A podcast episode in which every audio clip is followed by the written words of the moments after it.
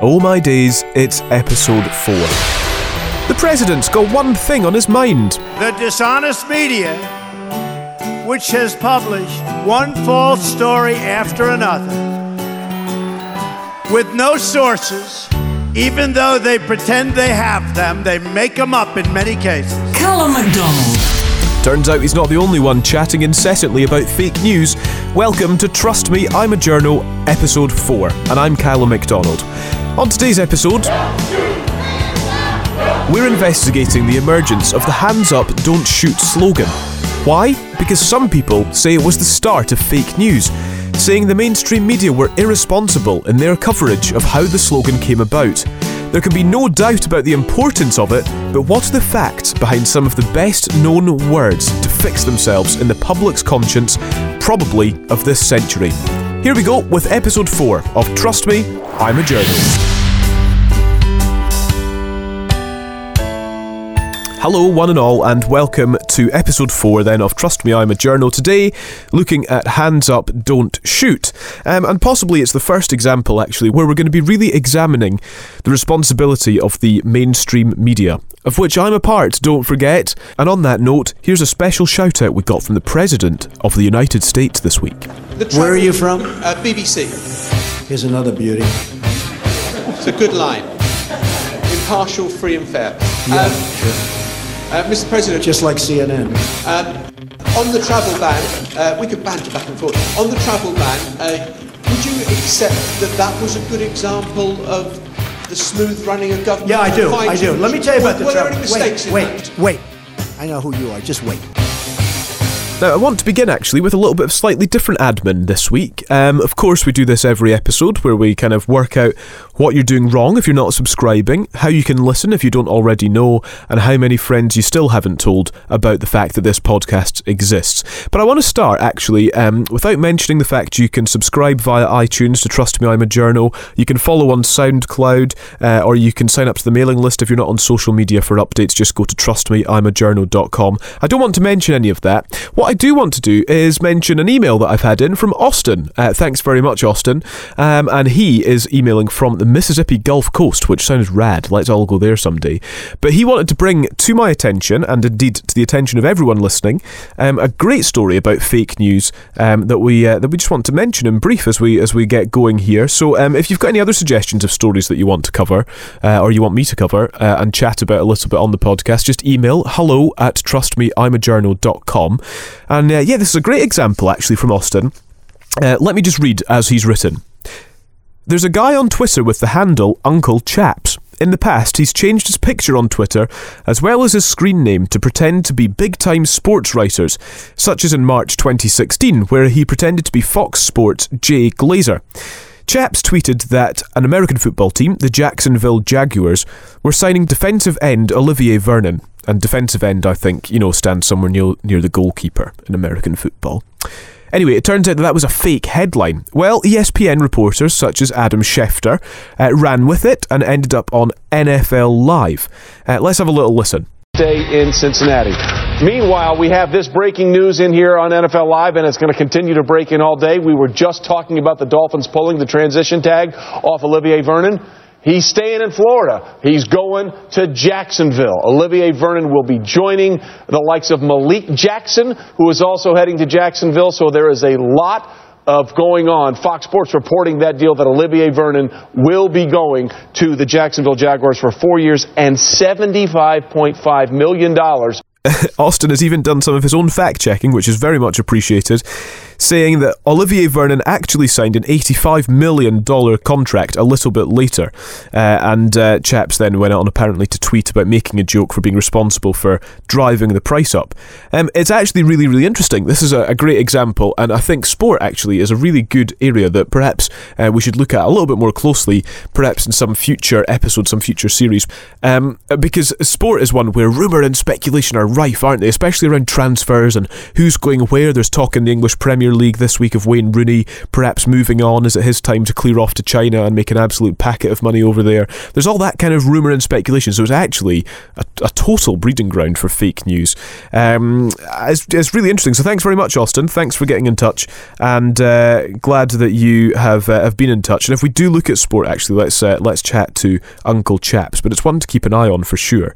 Um, and as I say, if you've got any other suggestions of things that you'd like to be mentioned on the podcast, if you've got great examples, then let's share them with the crowd. Let's share them with everyone. Let's all team up and uh, and have a little chat. It's hello at trustmei'majournal.com or I'm on Twitter and Facebook. Just search Callum AM on both of those.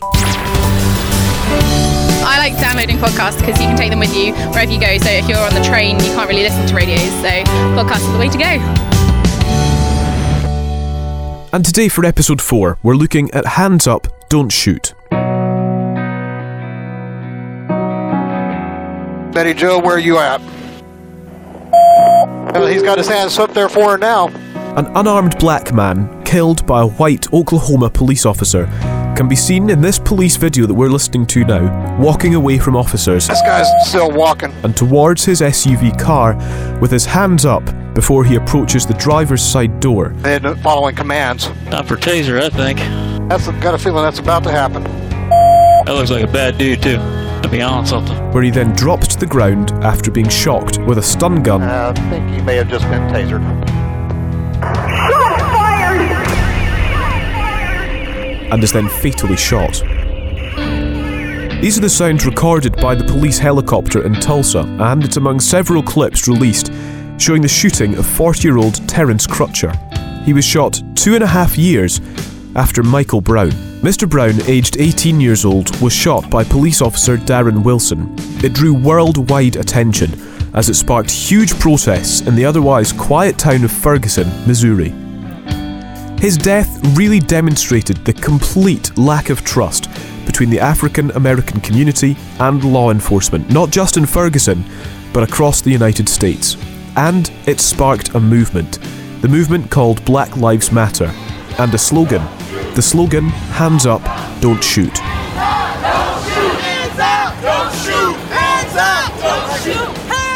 David Alexander Clark Jr. is the 64th Sheriff of Milwaukee County in Wisconsin. In 2002, Clark was appointed to the vacancy by Governor Scott McCallum and later elected that same year to his first four year term. He was re elected in November 2006, 2010, and 2014 and is currently serving his fourth full term. Although registered and elected as a Democrat in a heavily Democratic county, Clark frequently appears as a guest on Fox News and was a speaker at the 2016 Republican National Convention. And he thinks the emergence of Hands Up, Don't Shoot was fake news. That's the anniversary. Uh, that that uh, fateful summer night in August of 2014. It started with the hands up, don't shoot lie that was propagated by every mainstream uh, liberal media across this country the New York Times, the Washington Post, the LA Times, the Chicago Tribune, CNN, MSNBC, all propagated that hands up, don't shoot lie. And it was from that time forward that this concept of fake news was talked about. So, was it? Does Hands Up, Don't Shoot actually capture the fact of Michael Brown's shooting? And what does it come to symbolise now? In this episode, I've linked up with a reporter from the Washington Post's fact checking department to explore the reality of Hands Up, Don't Shoot, and whether the so called mainstream media were part of spreading a slogan that was actually fake as part of the coverage of Michael Brown's death. I think it's important to note at this point that in no way does today's investigation undermine the relevance and importance of the slogan. It represents a fundamentally frayed relationship between black people in America and the police and it's vital that that relationship is repaired, or more incidents like the one we're talking about today will undoubtedly come along. The phrase became a rallying cry for Ferguson residents who took to the streets to protest the fatal shooting of a black 18 year old boy by a white police officer. Witness accounts spread after the shooting that Michael Brown had his hands raised in surrender, mouthing the words, Don't shoot, as his last words before being shot, execution style. Dorian Johnson says he and his friend Big Mike were walking in the middle of a neighborhood street when a police car pulls up. And the officer says, Get the f- out of the street, verbatim. It was his words. Johnson says a squad car starts to leave but goes into reverse, backing up within inches of the teens. At that time, he uh, reached out the window with his left arm. He grabbed onto my friend Big Mike's throat, and he's trying to uh, pull him in the vehicle. What little police have said differs sharply. Police say the two struggle over the officer's gun. There was at least one shot fired within the car. Mike Brown's friend says Brown was just trying to get away, not fighting for the gun.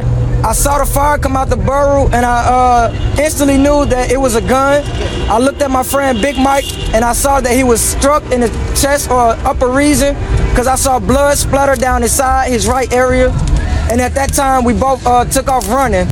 Another witness is watching from a distance. The officer gets out of his vehicle and pursues Michael as he's shooting his weapon. Michael jerks his body as if he was hit. And at that time, he turned around with his hands up, uh, beginning to tell the officer that he was unarmed and to tell him to stop shooting. Then he turns around, faces the officer, and puts his hands up, and the officer continues to shoot him until he goes down to the ground. I watched him until his body stopped moving, and then I ran. And we just got another call stating that uh, the officer involved shooting at Canfield and Copper Creek. Susan Candiotti, CNN, New York. The gesture of raised hands became a symbol of outrage over mistreatment of unarmed black youth by police. But that narrative was called into question when a St. Louis County grand jury could not confirm those testimonies. And a recently released Department of Justice investigation report concluded the same. Yet the gesture continues to be used today. Hands Up Don't Shoot links directly to Michael Brown's death and it went viral. After the shooting, St. Louis Rams players raised their hands as a symbolic gesture, entering the field before a football game. Protesters chanted, Hands up, don't shoot, during rallies after a grand jury decided not to indict Officer Wilson in Brown's killing. The phrase and gesture appeared on signs, t shirts, hashtags, memes, and magazine covers. Let's hear from Michelle Ye Hee Lee from the Washington Post. She's part of their fact checking department, and she's done a really thorough investigation into Hands Up, Don't Shoot after Hands Up Don't Shoot took off, it really didn't matter so much to people who were using it whether Hands Up Don't Shoot really happened at Ferguson, um, what the investigative findings were after that. It really just took off with its own meaning. It's fair to say, I think, that, you know, mainstream media outlets, as they get referred to now, but sort of big media uh, channels and programs really caught on to the idea of hands up, don't shoot as well, and certainly were using the slogan in their coverage. Is that fair to say? Sure. And, you know, people were using the slogan everywhere. There were many protests afterward. There were very few slogans that kind of came out of these protests and became recognizable. And I think that's what you're getting at, which mm. is the media reporting it and showing images of people holding signs that said hands up don't shoot and people chanting it during rallies and having that being picked up by photographers videographers um, reporters who are covering these events, it spread out there as its own message. And it was one of the key uh, messages that came out of many of these protests. And I think it's uh, sort of key to say at this point that the idea behind the message, as you say, kind of highlighting issues, race relations, perhaps between police and um, and and black people in America, that the sort of message behind the slogan is not uh, something that we're criticising or whatever today, but it's the sort of emergence of it because I want to pick up on a comment from Sheriff Clark, um, who is um, from Milwaukee County, uh, David Clark, and he said that the uh, the phenomenon of so-called fake news began in 2014 with the "hands up, don't shoot" claim. He called it a lie and says that many mainstream media outlets, rather, um, sort of well propagated it. Is what he said. Would you describe the emergence of "hands up, don't shoot" as a lie?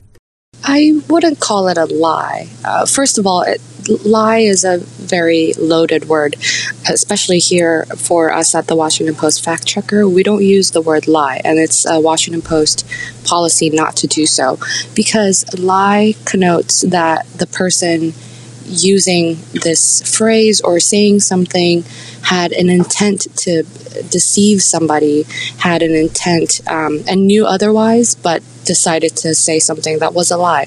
In this case, hands up, don't shoot. It, there weren't all the facts at hand when it came out. And by the time that the Department of Justice's investigative report came out, which was many months later, it had already taken off as a, a message on its own. So it, at the time, it wasn't so much what the facts showed or what facts they knew, uh, people knew, people had at hand. It was all just very up in the air. So it's hard to even call it a lie or, um, you know, to try to approach the fake news lie realm in this case. And so I guess then it's worth asking how we how we should differentiate the categorization of various other things, other stories that have popped up in the last few months, um, perhaps around the U.S. presidential election, particularly which get categorized as fake news. How do we differentiate them from the emergence of "Hands Up, Don't Shoot," which was being reported despite all the facts not being available? What distinction would you make between those? Well, there is actual fake news there are people who are sitting behind their computers and literally making things up out of nothing. That's fake news. These people who are just putting uh, just ideas out there, completely unsubstantiated conspiracy theories with the intent to deceive people on the internet. And that's actual fake news instances of the media getting things wrong, um, you know, we're not perfect. We, we, the media makes mistakes, and the media must correct all of its mistakes um, and do, do so transparently. And mistakes are not fake news. Uh, this use of the term fake news is now being thrown about to so many different instances. Basically, if you don't like the news, you just call it fake news now.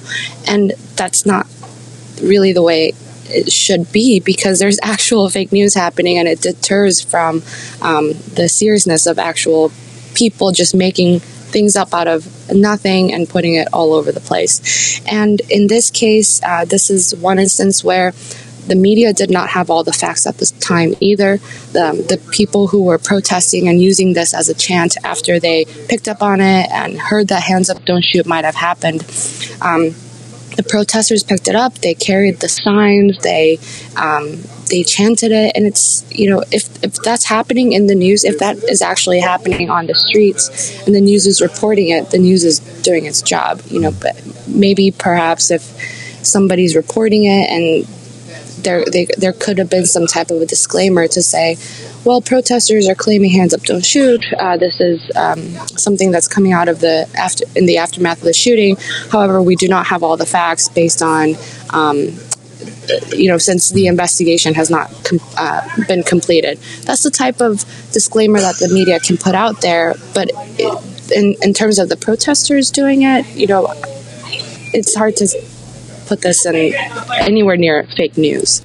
The Department of Justice's report in March 2015 on the shooting of Michael Brown found federal investigators could not confirm witness accounts that Brown signalled surrender before being killed. The department's descriptions of about 40 witness statements showed the original claims that Brown had his hands up were not accurate. Some witnesses who claimed they saw Brown's hands raised had testimonies that were inconsistent with physical and forensic evidence, some admitted to federal investigators they felt pressured to retell the narrative that was being spread so quickly and so ferociously after Brown's shooting. Others recanted their initial testimonies, saying they'd heard it through media reports or via social media. A few witnesses said Brown had his hands out to his side with his palms up, as if saying, What? Others said Brown's hands were not raised as he was charging at Officer Wilson. A few said Brown's hands were balled up.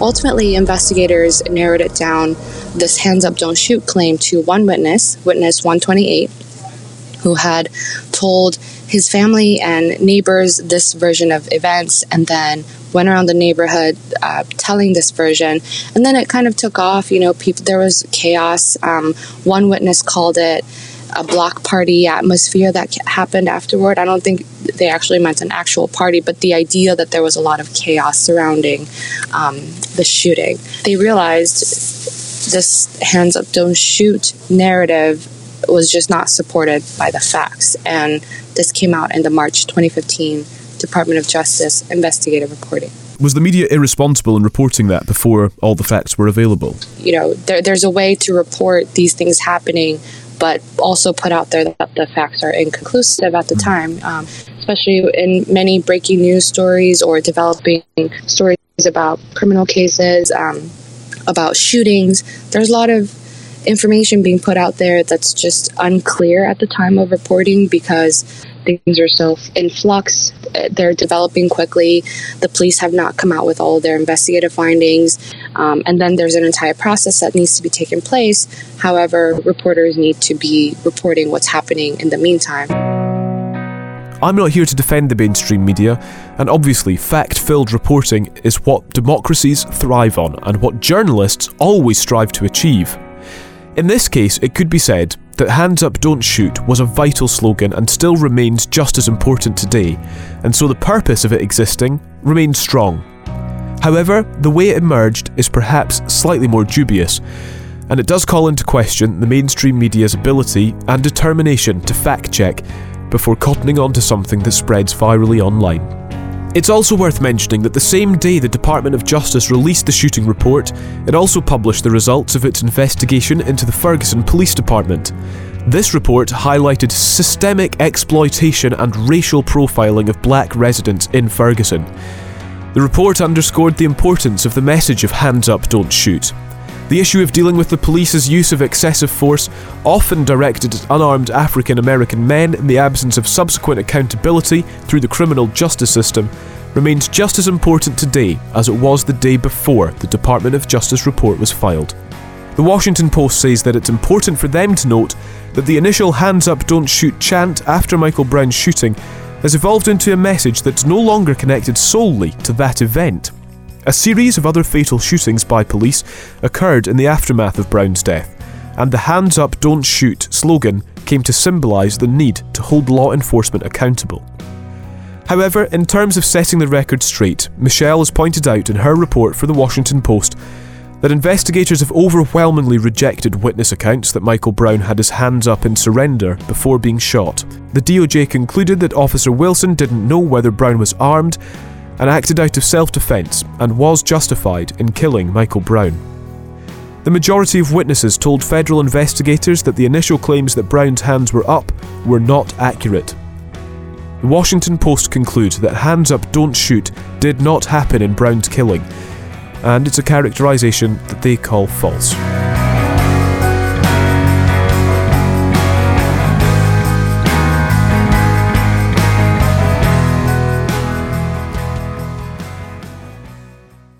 So, in this episode, where we've been looking at the mainstream media and their responsibility when it comes to reporting facts, I thought it might be interesting to catch up with Melissa Zimdars. She's doing what Facebook has actually failed to do up until now identifying sources that cannot be trusted.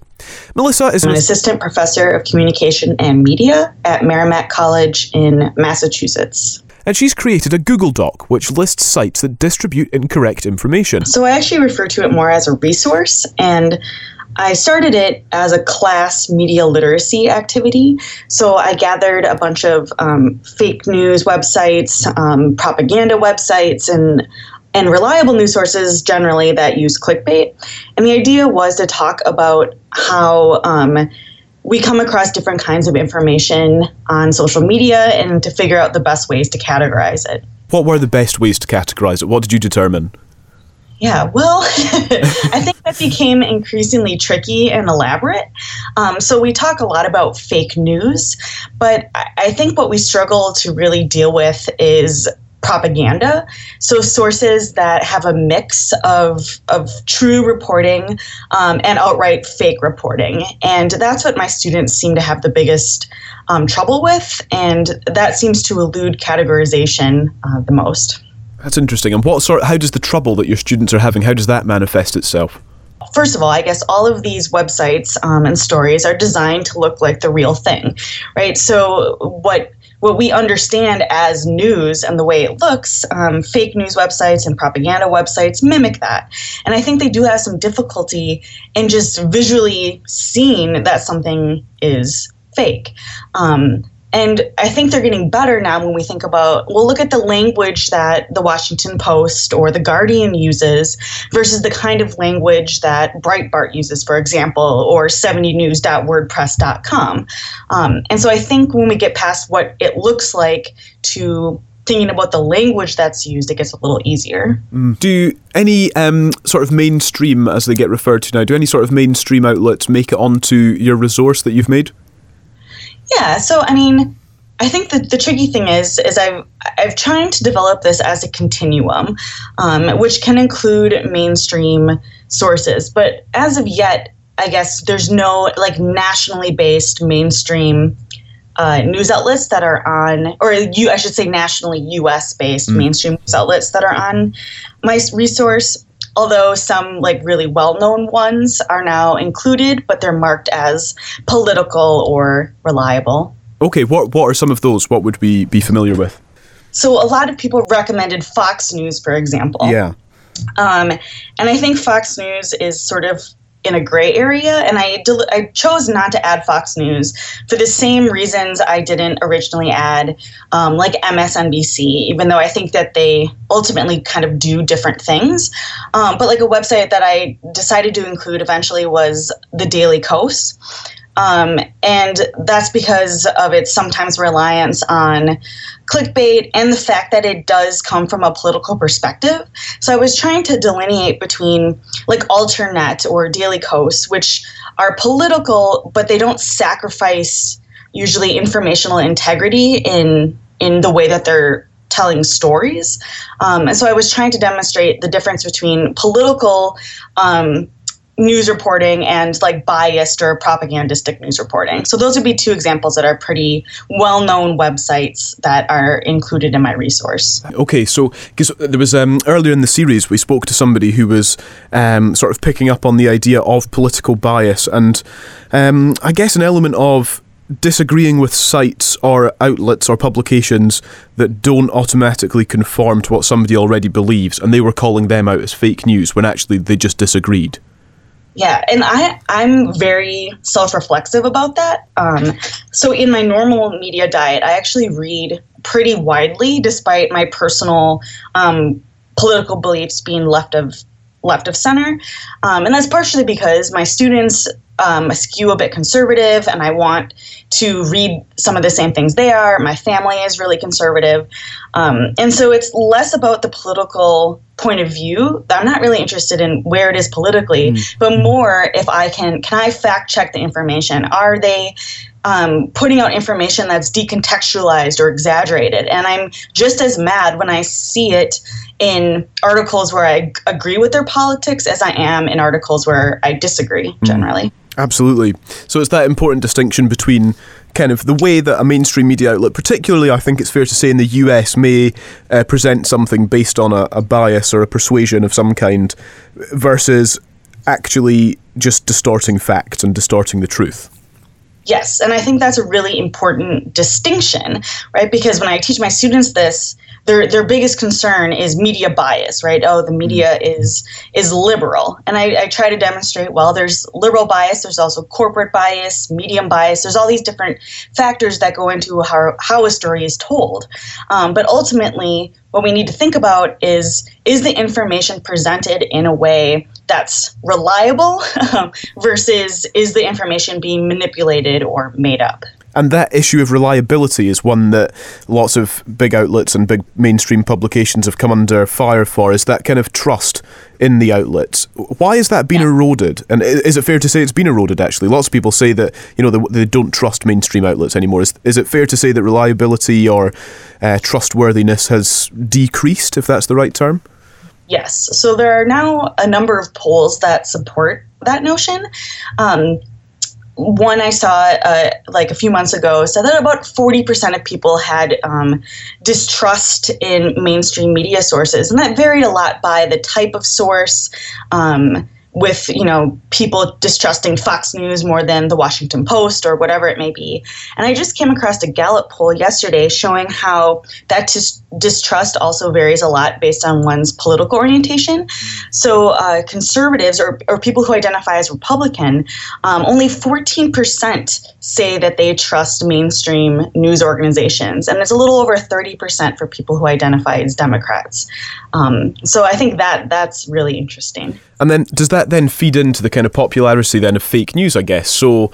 Um, so let's play out a scenario in that I now distrust some big organisation because, uh, well, for whatever reason, perhaps because I don't agree with what they say, and that's kind of the underlying issue. But for whatever reason, I don't trust them anymore, and so now I'm searching for things that I agree with, and therefore I'm going to believe those, even if they're fake. Exactly. And so, um, you know, this really started years ago, but it was the perception that, well, these stories are not, uh, or these mainstream news organizations are making huge mistakes. How can we trust them? And you can go back to like 9 11 and weapons of mass destruction, or, you know, Dan Rather and, and, kind of his famous fub with um, John McCain. You can look at more recently with the Washington Post reporting on PropOrNot and, and this sort of shady organization or other mistakes like, um, you know, a bunch of news organizations running with uh, the story that CNN accidentally aired pornography, which was a, a hoax based on a tweet. So the political or perceptions of political bias plus these errors which even if they're corrected um, started a growing repository of, of evidence why people shouldn't trust mainstream organizations and that definitely leads people to turn towards um, sources that confirm what they believe and that also uh, you know, talk about their distrust of those news organizations. How do mainstream news organizations fight that? How do they build back up credibility and appeal again, once again, to people who fundamentally disagree with them and aren't going to like what they're saying? Yeah, I mean, I don't want to be cynical, but yeah. there's a part of me thinks that there's a segment of the population that just they won't come back. Mm. um, I think that there's you know, I receive a lot of emails from people across the political spectrum, and most of them really do seem to care. Um, and many of them said that my resource encouraged them to get newspaper subscriptions or to start paying um, for their news media, um, regardless of where it is. And they, regardless of their political orientation, they wanted to know and they wanted to know what they could do. But I do think that there's a segment of the population on on both sort of extreme sides where no matter what mainstream media organizations do, they're already sort of seen as as lost and this could be either because they're owned by giant corporations and that that taints them automatically on the left um, or because they're perceived as being liberal uh, or even conspiratorial as they are sometimes on the right. That's Melissa Zimdars, who's compiled a really interesting list of fake news sources, which you might want to cast your eye over as we try to combat fake news. We are leading the charge on Trust Me I'm a Journalist, and I'm very glad you're part of it. So today we've investigated Hands Up Don't Shoot, the now world famous slogan, which is still vitally important to the cause of black Americans who are unjustly treated by law enforcement. Hopefully the slogan survives, and hopefully the meaning behind it carries just as much weight as it did when it was intrinsically tied to the shooting of Michael Brown in Ferguson, Missouri. That's episode 4 of Trust Me, I'm a Journalist. Coming up next time. Have I Got Fake News for You? We bring on some of the best satirical news writers to find out if they're actually the biggest fakers of them all and how their sites are suffering on social media as the world tries to stamp out the plague of fakeness. Join me next time for Trust Me, I'm a Journalist. Subscribe through your podcast provider. For all the details, click trustmeI'majournal.com. Podcast is the way to go. Trust Me, I'm a Journalist is a Callum AM production. Its executive producer is John McDonald.